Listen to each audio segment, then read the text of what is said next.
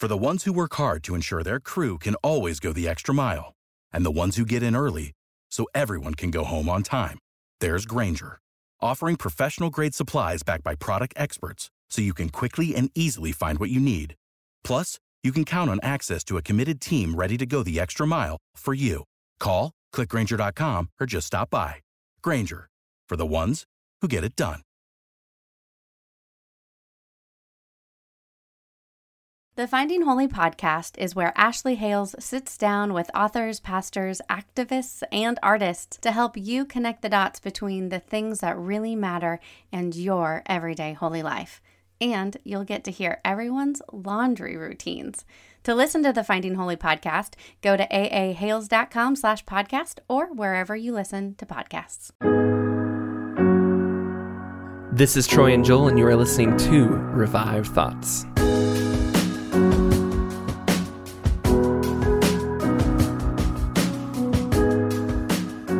We realize we have such a lack of spiritual conformity to His divine nature and such a realization of a lack of devotion and fullness of love in our life. Every episode, we bring you a different voice from history and a sermon that they delivered. Today's episode was preached in the late 1800s in Los Angeles, California by Phineas Bresee. Joel, in this sermon, Bresee discusses the idea of fire and how it is used in the Bible to cleanse and create a passion. I have recently been camping a little bit more lately, and this is something about fire. If you picture it in your head, you can. It's this comforting thing that warms you up. It engages you. It can cook your food. Uh, you just stare at it and you enjoy it. It just adds something, an element, you know. But it's also this dangerous thing that can literally kill you or burn everything around it. Yet in that burning, it also cleanses. You know, it can create. It creates room for other things and new things to grow. And thinking about that while thinking of this sermon is amazing. The way God takes something that's so could potentially harm us, and yet he can also choose to use it as kind of this thing that cleanses us and helps us grow closer to him. It's just interesting to kind of think of that, that element. You know, we talk a lot about water and the way baptism and stuff, but it's interesting to think of the way fire is used by God as well. Yeah, Phineas Bresee was born in New York in 1838, and I don't see a whole lot on his life pre salvation. We know that he was educated fairly well. We know that he heard the Bible a lot growing up. He may even have wanted to become a minister growing up. We're not entirely sure. But when he comes to know the Lord in 1856, we see his life take off. He, he becomes a part of the Methodist Episcopal Church there in Davenport. And the next year, he helps his family move to Iowa. Now, when his family moves to Iowa, the pastor of the new church they start attending, he, he saw potential for Bresee and his passion for God, and he gave him a chance to kind of preach. And I love the story of him his first time preaching because I think it's something that if you've ever preached or stood in front of a crowd at all, you could probably maybe relate to this. I think I think Joel, you can relate to it too. He gets up there and he, he preaches for 20 minutes, just oh, only oh, yeah. 20 minutes, and he he preached his heart out.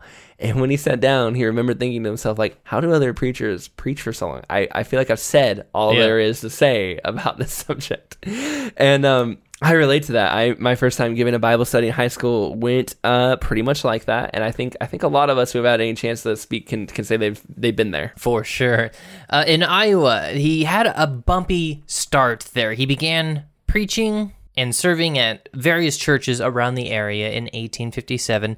And in 1860, he married his longtime sweetheart from New York. But this was all coming together uh, about the time the Civil War, the American Civil War, started to take effect. And so the economy of Iowa took a really big hit as the resources of the country were being used to, to fight the Civil War. During this time, though, he still managed to go around his preaching circuit and preach to these different churches for five years. Around 1865, he said that he, he went through a kind of a dark time spiritually. He was struggling with pride and struggling with his faith and kind of doubting his faith, all kinds of things. And this went on for, for two years, all until one day in 1867, and he couldn't remember what it was. He couldn't remember why. He just remembers praying at the altar of the church when he felt the presence of God wash over him, and what he says a, a fire and a passion for Jesus Christ that we see never went away for the rest of his life. Now, he is not the only person to experience something like this.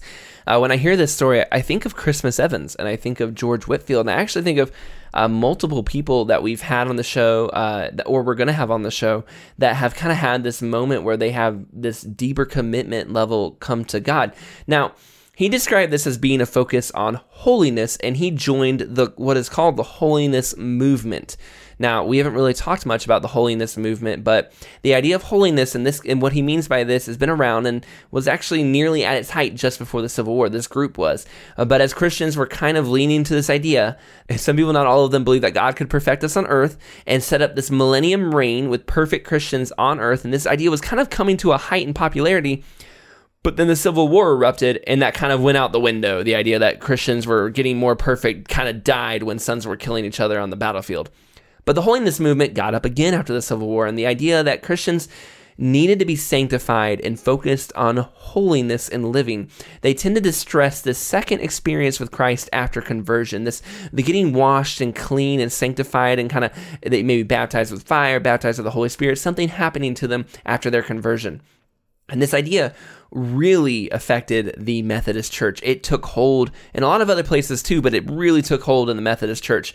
Uh, the Second Great Awakening had a lot to do with this, and, and our modern Pentecostal movements in the church today get their roots kind of from this idea too. So this was a really important um, idea that was alive in the 1800s. Bresee became a, a quite respected and well known during this time due to his newfound passion for the gospel. He got several leadership roles in his churches until they made the move to California in 1883. There in California, he began to push the ideas of the holiness movement and it was becoming pretty successful as one of his churches grew to uh, a thousand members, which was notable in that area in that time. But some of the Methodists he worked with were influential and did not like the holiness movement as much, so they asked Bresee to be removed. And after 37 years in the Methodist Church, Bresee walked away from the Methodist Church to what he felt God was calling him to. At the time, about half the Methodist Church was leaning in the direction of the holiness movement, half wasn't. So this was just a big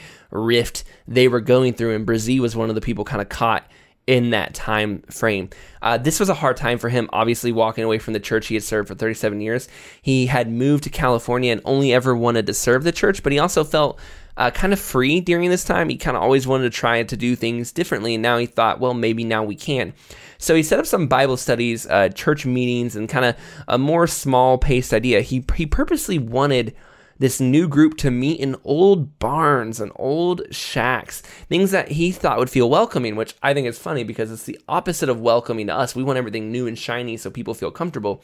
But he was saying, no, no, I want a church that a person, no matter how poor that person was, they could walk in and go, no, I feel welcome here. I don't have to be rich to be here. I see that old cracking barn door. I know this place accepts me. A friend of his, J.P. Widney, whom he'd served with and worked with, recommended they start this new church and they gave it kind of a lowly name as their goal was to show love to the poorest and lowliest of people that, so again, once again, anybody could feel welcome here. They called it the Church of the Nazarene and this church opened in 1894. They started with 100 members, but quickly grew to 1,000. So now you have the church growing fast, and he starts planning additional churches. And by 1907, the West Coast had so many churches that there were church plants that were extending all the way out to Illinois. And they were having this problem deciding whether to be an association of churches or whether it was a denomination of, of itself. And after further conversation and debating, they decided eh, we're, we're going to make a denomination. This is a denomination here. The elders wanted to put the word Pentecostal into their title, but Bresee didn't like that word. He didn't he thought it was too charismatic and would give the wrong idea of who they were. Now, unrelated, the elders had this problem with Bresee where he would smoke pipes. He was a pipe smoker, and the elders uh, had had an issue with that. And so Bresee made this made this uh, compromise with him. He says, "Hey, if I stop smoking pipes, can we agree to leave the word Pentecostal out of the title of our denomination?" And that was the agreement they came to. And that was how we got the Church of the Nazarene denomination, which is now the 17th largest denomination in the United States. Uh, it's interesting, too. The, the pipe thing reminds me of uh, Charles Spurgeon, who was known for smoking cigars. Uh, when he got letters from moms begging him to stop, saying, "Hey, you're smoking. My kids are smoking because I say, well, Spurgeon smoked cigars, so I can too." And it was hard for him, but at the end of his life, Spurgeon also gave up that cigar smoking to kind of help these moms out. So it just is interesting to me how these these very famous guys had to give up this little habit here.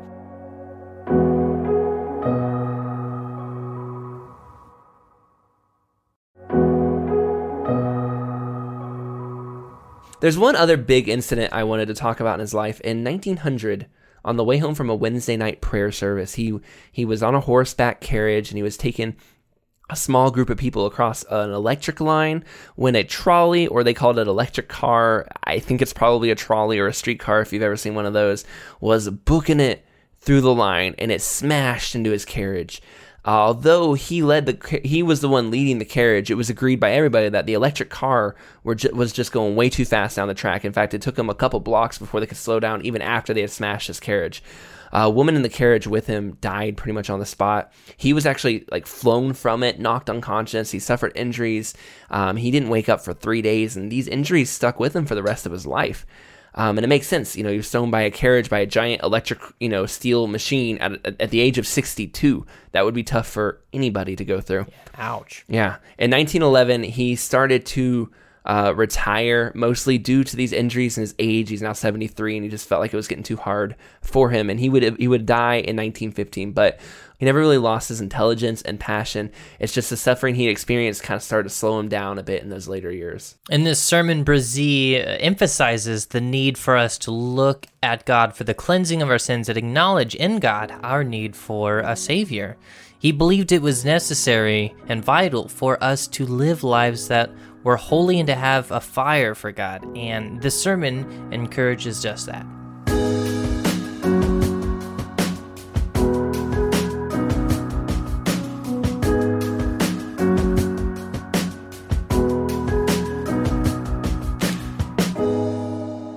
And the posts of the door moved at the voice of him that cried, and the house was filled with smoke. Then I said, Woe is me, for I am undone, because I am a man of unclean lips, and I dwell in the midst of a people of unclean lips. For my eyes have seen the King, the Lord of hosts. Then flew one of the seraphims to me, with a burning coal in his hand, which he had taken with the tongs from off the fire on the altar. And he laid it upon my mouth and said, Now this has touched your lips, and your iniquity has been taken away, and your sin purged. Isaiah chapter 6, verses 4 through 7. Isaiah was already a prophet, even as a young man. He was perhaps educated in the school of the prophets his passionate young life seems to have been given to God and his work. Previous to this time period in his life, the spirit of prophecy had already come upon him, but it is evident that he had seen only dimly. His vision had been hindered by several things. One was the glare of the great prosperity of Uzziah's reign, which led him to look for the hope of Israel in the wrong direction. Another was that his own spiritual nature had not been so fully transformed as to enable him to see spiritual things clearly. He was not yet ready to be the vehicle of the transmission of the clearest and greatest truths. It is a law as old as humanity that pure hearts see God, and tongues tipped with flames tell his great truths. Isaiah's young life was devoted to God, and according to the light he had, he was faithful to his high calling. It is from such small faithfulness that the richer things of a better experience come.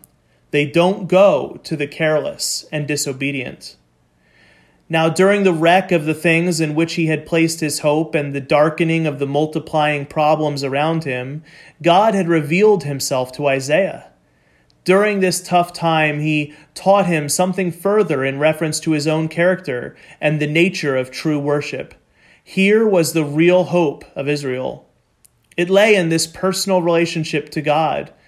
That holiness of heart and angelic devotion were Israel's true success, and that all other lines were dark and hopeless. This revelation to Isaiah was so sudden, vast, and deep, and so far reaching that it overwhelmed him. It is difficult for us to appreciate this situation, for these things have come to us gradually. We spell out these great truths syllable by syllable, and we can hardly conceive the bursting of this fully orbed sun upon his twilight. Like a glowing, shining, burning revelation by the personal appearance of the divine Christ. He says, The house was ruled with smoke. It was really the darkness of his eyes turned suddenly toward the sunlight. It was the confusion of the convict in his own soul. Probably few men have ever gotten so clear a view of their great need of a more perfect transformation. But the first effect was the dimness of his own vision in his own soul as his own spiritual temple was filled with smoke. But Isaiah stayed in the vision, and his eyes began to get accustomed to the new light, and he began to see some things. And those things were in reference to himself. He says, Woe is me, for I am undone. Oh, Isaiah, what is the matter? Haven't you been a servant of the Lord for these years? Haven't you had some very amazing visions of the glory of Jerusalem? Weren't you able by the Spirit to utter some very clear moral teachings? Oh, yes and I have tried to be right, but in this clearer light I see I cannot stand. I have heard a new word, and that word is holy. I have heard it uttered with an awful, glorious emphasis. It fills this new vision, and its echo is all about me. In the presence of this utterance and of that glorious light which comes from the face of the Lord, I am unclean. Notice the power of this new conviction. Pain gathers at some point, and thought gathers at the place of pain. Isaiah was a prophet. His life work concentrated in the things he said. Here was his life, his being, his work, all concentrated. I am not the echo of the angel's cry. The people around me are in the same condition. I dwell in the midst of a people of unclean lips. The lips no doubt, stand for the blossom of life, the final results of life, the worship offered to God. The people among whom I dwell are not holy in their very devotions. They are callous in heart, careless in life, selfish in spirit, and yet they tread your temple. How natural this experience! How often I have seen it reenacted in the lives of men. The Lord reveals himself only to honest, earnest, reverent, longing spirits. He never stoops to answer irreverence or to convince careless skepticism. In the days of his incarnation, he made no attempts and showed no miracles for those. In their presence, he was dumb or his speech was a rebuke. It is always so. If a man is careless or if he scoffs and blasphemes, he may expect no extraordinary manifestation to startle, convince, or change him. One great sign has been given the cross, and it is enough to awaken men's thoughts with earnest long, longing and reverent seeking. But if men do not seek after God, God is nothing to them. If men do not feel their need for Him, He is slow to supply it to them. If men seek darkness, he is to them no light. If men plead to be excused from the blessedness of devotion and fellowship, then God excuses them. But to men who feel their need and who reverently and earnestly seek after God, to them he reveals himself. To such as these men, light springs up in darkness, but to them the revelation of his light is gradual and that light is first a revelation of one's own self, a sense of the need for salvation from beyond what you can do appears. And then a direct sense of pardon and adoption into the family of God. This far, I suppose, Isaiah had probably come before this marvelous vision the next great revelation which comes into our lives as men and women of God, which comes from the very pressing of ourselves up against the heart of God, is a great surprise. For it is a further revelation of ourselves and our needs. It does not come to apathetic souls or worldly spirits, but to men hungering and thirsting after God. It comes from a new manifestation of Himself through His Word and by His Spirit it brings a deep sense of how unlike God we are. We realize we have such a lack of spiritual conformity to His divine nature and such a realization of a lack of devotion and fullness of love in our life. What moments and perhaps days of confusion and of longing and of heart searching. People come to me and say, I fear I am backsliding. I don't know what is the matter with me. It is the smoke that fills the temple. Isaiah became utterly despondent. Woe is me! One thing was certain to Isaiah he could not continue to go along as he had been going. He saw, as he had never seen before, the holiness of the divine character and the perfect devotion and fervor of real worship. He can never more turn his eyes to the divine Lord and worship without a new need to be in his likeness. How true this is to the Christian experience. As there comes to us the new revelation of the divine presence and our lack of conformity and the possibility of a more perfect conformity to the divine spirit. How true is it that we can never go on as we have been without the light? Truth ungrasped and not acted upon leaves the soul dead and barren, and the light which did abide goes out. There are many backsliders in the churches, and the main cause is that they have not been honestly loyal to the new revelations that have come to them. There is a widespread prejudice in the church today against what they consider excessive passion and piety. And by that they mean an all embracing salvation that makes soul, body, and spirit all the Lord's. I want to ask you this question have you been true to the new light which has shone upon your hearts from the face of Jesus Christ as the Holy Ghost has revealed him to you? Isaiah stood confused but loyal. We are merely so afraid of going away that we do not know. We stand and shake our heads and say that we do not understand all this. The Holy Ghost takes the deep things of God and shows them to us the necessity for a clean heart, the power of the blood of Jesus, the fullness of love, and angelic devotion. And we stand shivering near the shore. We hear the testimony of Fletcher, Bramwell, Carvosso, and of men and women among us whose lips the holy fire has touched. And we are like the swimmer who stands dipping his feet in the surf, while others are out in the waves enjoying the fullness of the sea we say, I don't understand it. This little bit around my feet is about all I can bear, but I will reach down and try to wet my face with it. But by the time we reach after it, the waves have disappeared from us. You do not understand it, but God's voice calls you out into the deep. Isaiah did not understand it, but how he clung to the vision. He finished the confession of his condition and need with a restatement of the facts before him. My eyes have seen the King, the Lord of hosts. Hold on to the light, to the revealed possibility which has come to your soul. Do not turn your gaze away from the promises of God.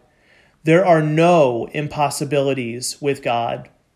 He has his own way of accomplishing his ends. Faith sees the promise and looks to them alone. If God requires holiness in the inner parts, if he has promised that the blood will cleanse your heart, he will fulfill his promise. As Isaiah lingered on his need and the vision, Jewish ritual and service were left behind. Forms and ceremonies were lost. His soul stood face to face with the Lord. There was but one symbol that remained. It was God's abiding symbol, an altar with fire. It was the same symbol that was present when he spoke to Moses in the wilderness a fire that did not consume nor even singe a single leaf, but leaped and glowed and burned and brightened and told of his presence. As he spoke from Sinai, it was fire rolling and leaping in untold glory about its rocks when he would answer his prophet in such a way as to confuse his enemies, it was by fire leaping from the skies. And when John the Baptist came crying, Prepare you the way of the Lord, when he spoke of his work, he said, He will baptize with the Holy Ghost and with fire. And when the time had come to present to the world a completed church which would make men and women come to life, the symbol or the emblem we see is the same. The purifying, anointing, transforming, power imparting symbol of the divine. Presence was fire, tongues of fire. So it was with Isaiah. He was touching God's infinite, eternal law of love, finding vent through the revelation of his soul. Isaiah stood face to face with divine love and power. He pressed his needy spirit up to God, and that thing occurred which always will occur when human need and divine love meet and mingle in the revelation of Jesus Christ. The fire touched him. The angel flew, bearing a live coal from the altar, and touched his lips and said, Now this has touched your lips, and your iniquity is taken away, and your sin is purged. Oh, the mystery, the power, and the glory of that touch of fire, how it kissed Isaiah's soul into a new and nearer relationship with God, how it burned in its purifying power through his spirit, how it cleared the clouds of smoke away, how it prepared him to stand for God, witnessing to his great salvation. Isaiah walked the way just before us. He entered in to the Holy of Holies just ahead of us. But we too have come to him who baptizes with fire.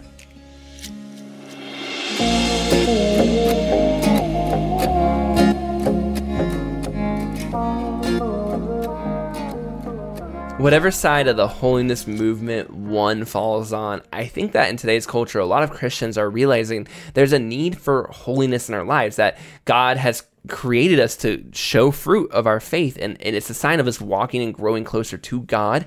It's something tangible that we should be able to see in our lives if we are growing closer to him. It's something that is both a fruit to other believers that they can recognize in us and it's also something that will stand out to unbelievers as something important about our faith. I think that is something we need to carry with us from this sermon this idea that we do need to have um, a close walk with the Holy Spirit, we do need to be bringing out good fruit. There needs to be an emphasis on living a life that's holy and set apart and not just focused on living the same way as everyone else around us is.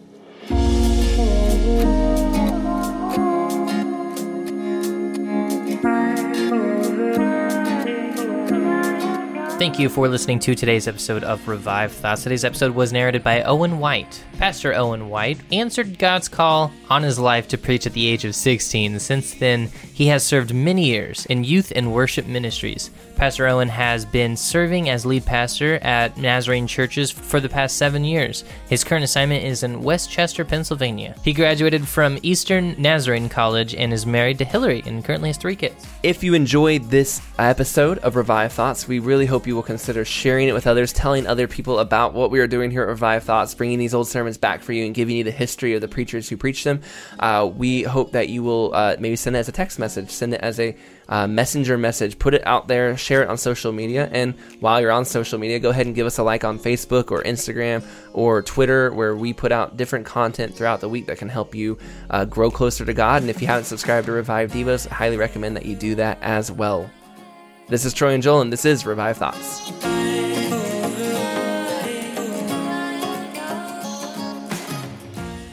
I hope you enjoyed that podcast. And if you did, I'd like to also invite you over to the Finding Holy podcast, where Ashley Hales sits down with authors, pastors, activists, and artists to help you connect the dots between things that really matter in issues of faith and your everyday holy life. You'll even get to hear about the laundry routines. Go to aahales.com slash podcast or listen to the Finding Holy podcast wherever you choose to listen to your shows. Support for this podcast and the following message come from Corient Corient provides wealth management services centered around you. They focus on exceeding your expectations and simplifying your life. Corient has been helping high achievers just like you enjoy their lives more fully, preserve their wealth, and provide for the people, causes, and communities they care about. As one of the largest integrated fee only registered investment advisors in the U.S., Corient has deeply experienced teams in 23 strategic locations. Corient has extensive knowledge spanning the full spectrum of planning, investing, lending, and money management disciplines. Leverage Corient's exclusive network of experts to craft custom solutions designed to help you reach your financial goals, no matter how complex they may be. Real wealth requires real solutions. For more information, connect with a wealth advisor today at corient.com. That's C O R I E N T.com. Corient.com. Prescription products require completion of an online medication consultation with an independent healthcare provider through the LifeMD platform and are only available if prescribed. Subscription required. Individual results may vary. Additional restrictions apply at lifemd.com. Read all warnings before using GLP 1s. Side effects may include a risk of thyroid C cell tumors. Do not use GLP 1s if you or your family have a history of thyroid cancer.